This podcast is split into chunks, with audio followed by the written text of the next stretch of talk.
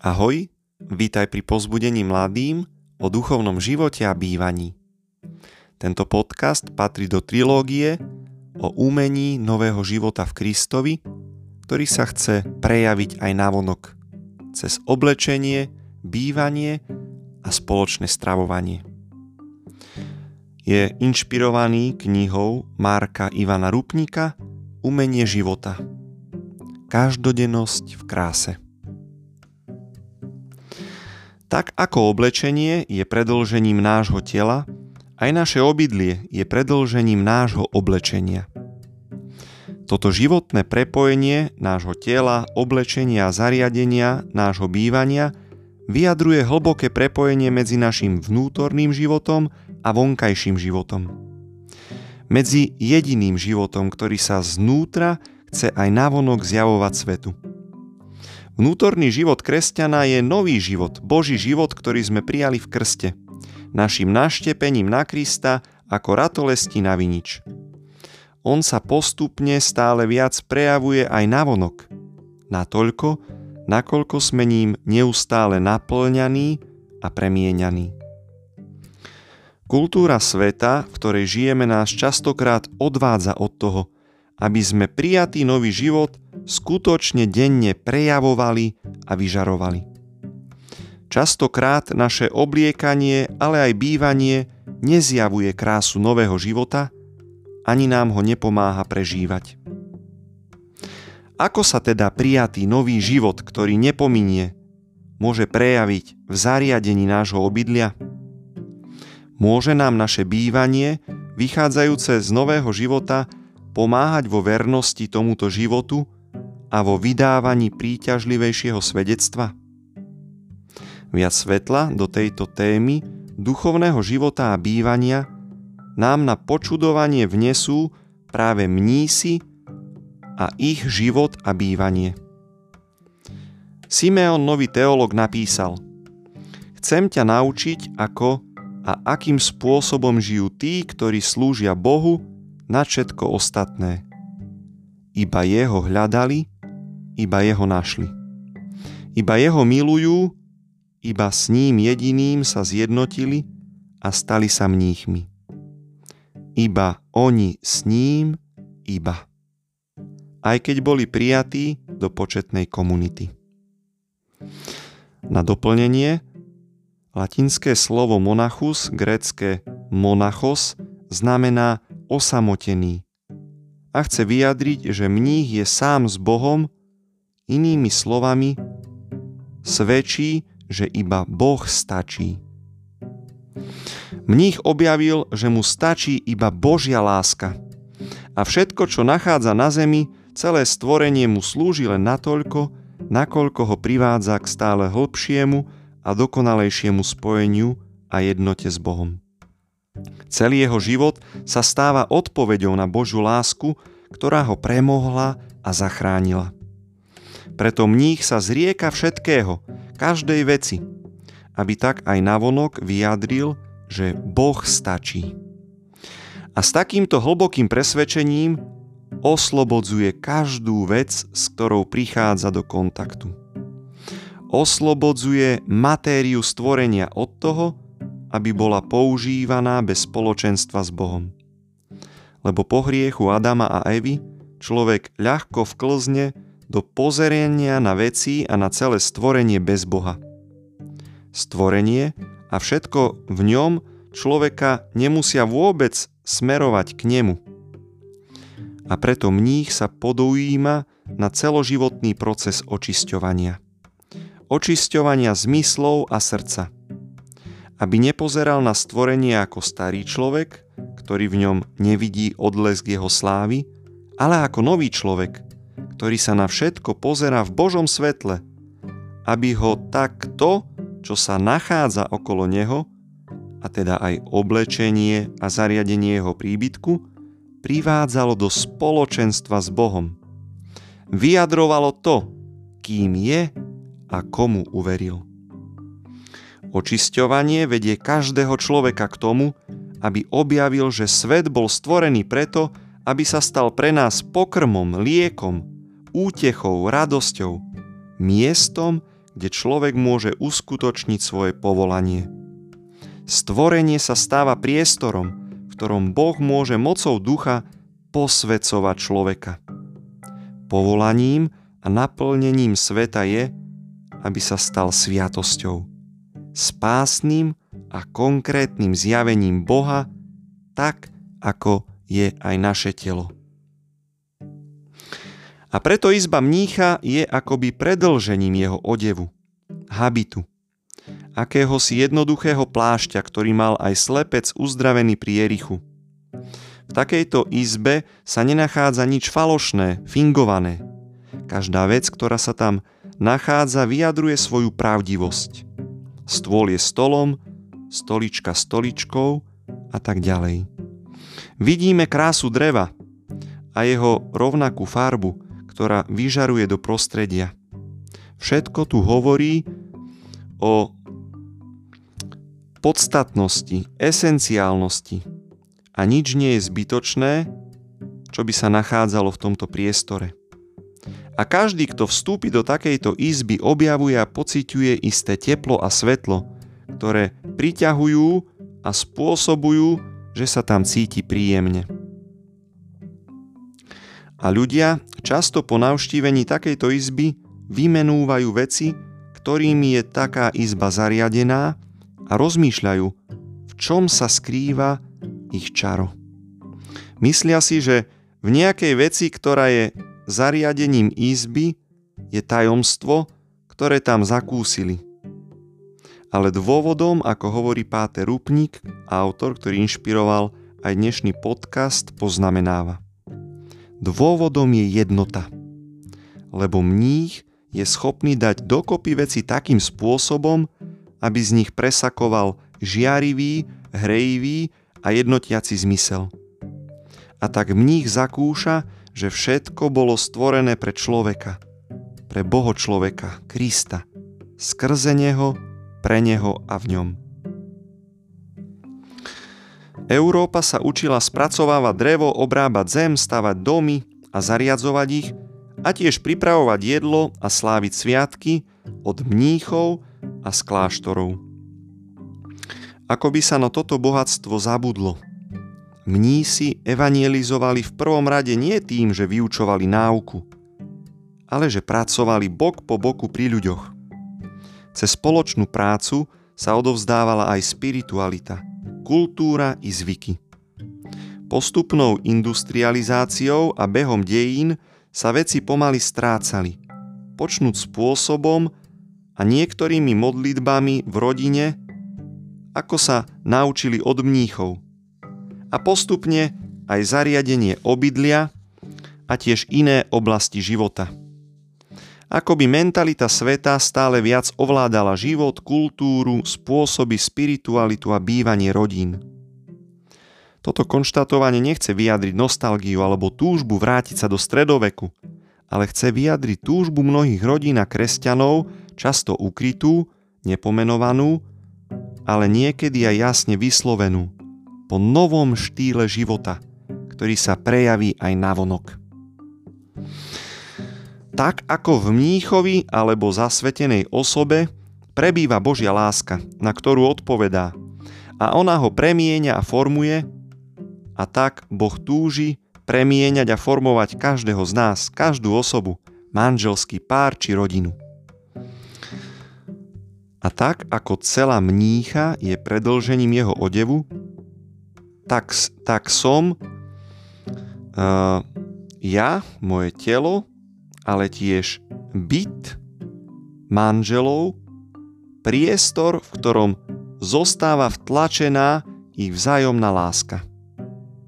A na základe tejto lásky obývajú a zariadzujú izby svojho obydlia. Nie je teda dostatočné vidieť nejaký časopis, film alebo reklamu na nábytok a doplnky pre bývanie a podľa toho aj zariadiť svoj príbytok. To by znamenalo bývať neustále v exile, vyhnanstve, akoby nie vo svojom. Môžeme sa týmito vecami inšpirovať, alebo nám môžu slúžiť na konfrontáciu. Je však dôležité začínať vždy zo života, teda od sviatosti, ktorá nás premenila. V prípade manželstva začínať od života, ktorý bol a stále je premieňaný sviatosťou manželstva. A preto do matérie priestoru, v ktorom žijeme, sme povolaní vtláčať sviatosť, ktorú žijeme. A teda Božiu lásku. Keďže sviatosť manželstva nie je len jednoduchým požehnaním ľudskej lásky, muža a ženy, ale osobná zmluva, ktorá spája dvoch ľudí v tajomstve jednoty a lásky, Krista a cirkvi. Toto tajomstvo sa uskutočňuje mocou Ducha Svätého, ktorý premieňa ľudskú lásku a dáva jej božský význam, keďže prámeňom lásky manželov je láska Najsvätejšej Trojice. Z nej neustále čerpajú, žijú, zjavujú ju v konkrétnom živote. Duch Svätý ich zjednocuje a vytvára z nich domácu cirkev, ktorá zjavuje všetkým jej členom a ľuďom okolo nich tajomstvo cirkvi ako spoločenstva. A tu je dôležité poznamenať, že láska sa nedá kontemplovať iba v myšlienkach, abstraktnom svete, ale nevyhnutne musí zasahovať naše telo a stvorený svet, v ktorom žijeme. Ak táto láska sa nevyjadri v priestore danej rodiny, je vyjadrením istej jej slabosti, krehkosti a neúplnosti.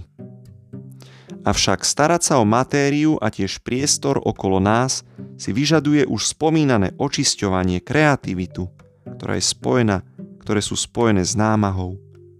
Lebo tak ako vášeň a vlastnenie môžu byť často zamieňané za pravú lásku, takým istým spôsobom môže aj matéria a priestor obydlia zostať bez duše, prázdny, bez ničoho, čo by hovorilo o nejakom príbehu a vyjadrovalo najhlbšiu pravdu o živote a histórii danej rodiny. A môže sa stať iba vyjadrením nejakého chvíľkového pocitu, momentu a tak komunikovať paradox a nepochopenie. Niečo iné, ako je daná rodina povolaná žiť. Páter Rupník spomína na bohaté rodiny, ktoré si zariadili luxusné bývanie, ktoré však komunikuje viac vášeň, a hoci do neho investovali veľké peniaze, tento priestor je nemý, nekomunikuje nejaký príbeh, neodozdáva to teplo a žiarivosť, ktoré tieto osoby v podstate hľadajú a túžia po nich, ale nedokážu ich žiť. Lebo v skutočnosti sa nejedná o bohatstvo a luxus, ale námahu, s ktorou je láska spojená. Láska je namáhavá, je spojená s veľkou nocou, ale je často aj sladká a opojná, že môže človeka zmiasť, že nie je spojená s darovaním, zomieraním sebe, a teda s námahou a veľkou nocou. Čo je srdcom rodiny, tých, čo boli pokrstení? Ako sa má láska manželov, ktorá ich spojila, prejaviť a zjavovať v ich príbytku? Všimneme si teraz konkrétne, ako sa môže prejaviť v obývačke. Obývačka je miestom, kde sa všetci stretávajú, a tak by mali v nej zviditeľňovať centralitu spoločenstva, ako svedectvo zjednoteného a zhromaždeného ľudstva. Aký aspekt z tajomstva Božej lásky a nového života sú teda povolaní zviditeľniť aj v tomto priestore? Nezabúdajme na kritérium pre nás pokrstených.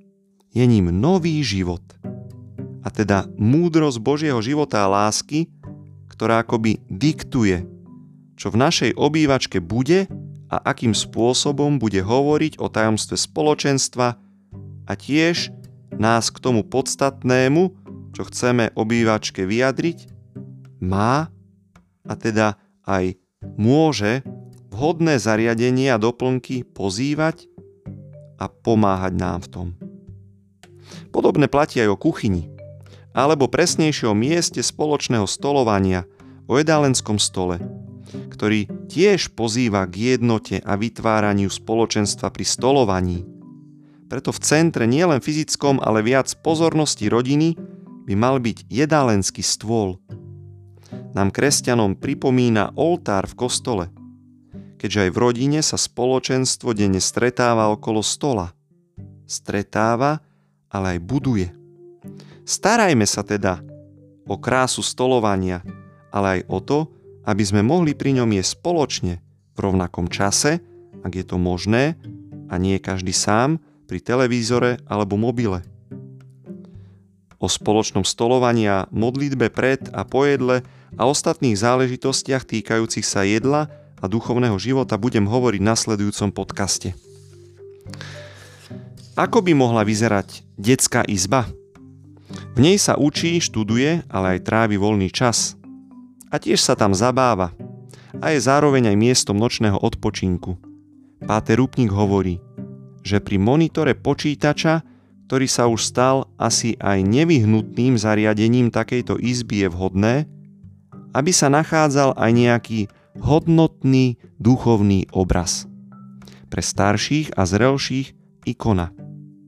Aby tak dieťa, mladý človek mohol častokrát presunúť svoj pohľad z monitora na neho.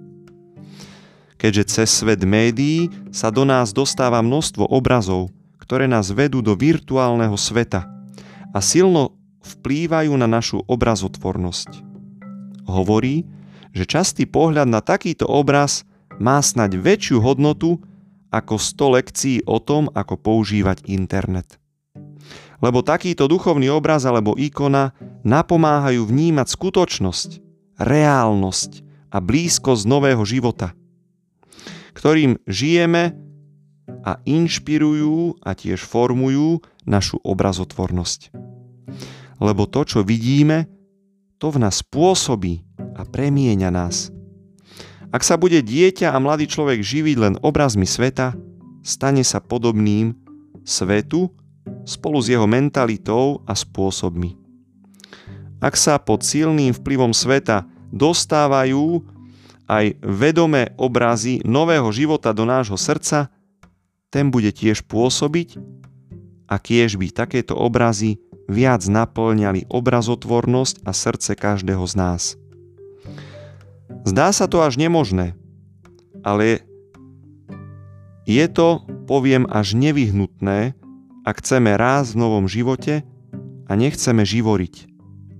Alebo nový život aj úplne oslabiť alebo stratiť, ako sa to dnes stáva mnohým mladým a tiež rodičom, ktorí dlhodobo zanedbávali tento rozmer. Spálňa je tiež miestom, ktoré má hovoriť svojim zariadením a pomáhať v novosti života. Lebo je tak dôležité pre duchovný život to, ako ideme spať a ako stávame. Ako má napomáhať, aby sme zaspávali s modlitbou na perách a tiež so spomienkou na Boha aj vstávali. Keďže každé uloženie sa na odpočinok je symbolom našej každodennej smrti, a ranné vstávanie za z nášho každodenného zmrtvých vstávania spolu s Kristom. Preto spálňa alebo miesto pri posteli ma napomáha tomu, aby som žil v tejto Božej prítomnosti, novosti života. Veď to je nakoniec naša identita od krstu, žijeme v Kristovi a On v nás. Je preto veľmi dôležité, čo moje zmysly vnímajú pred spaním, moje oči, uši.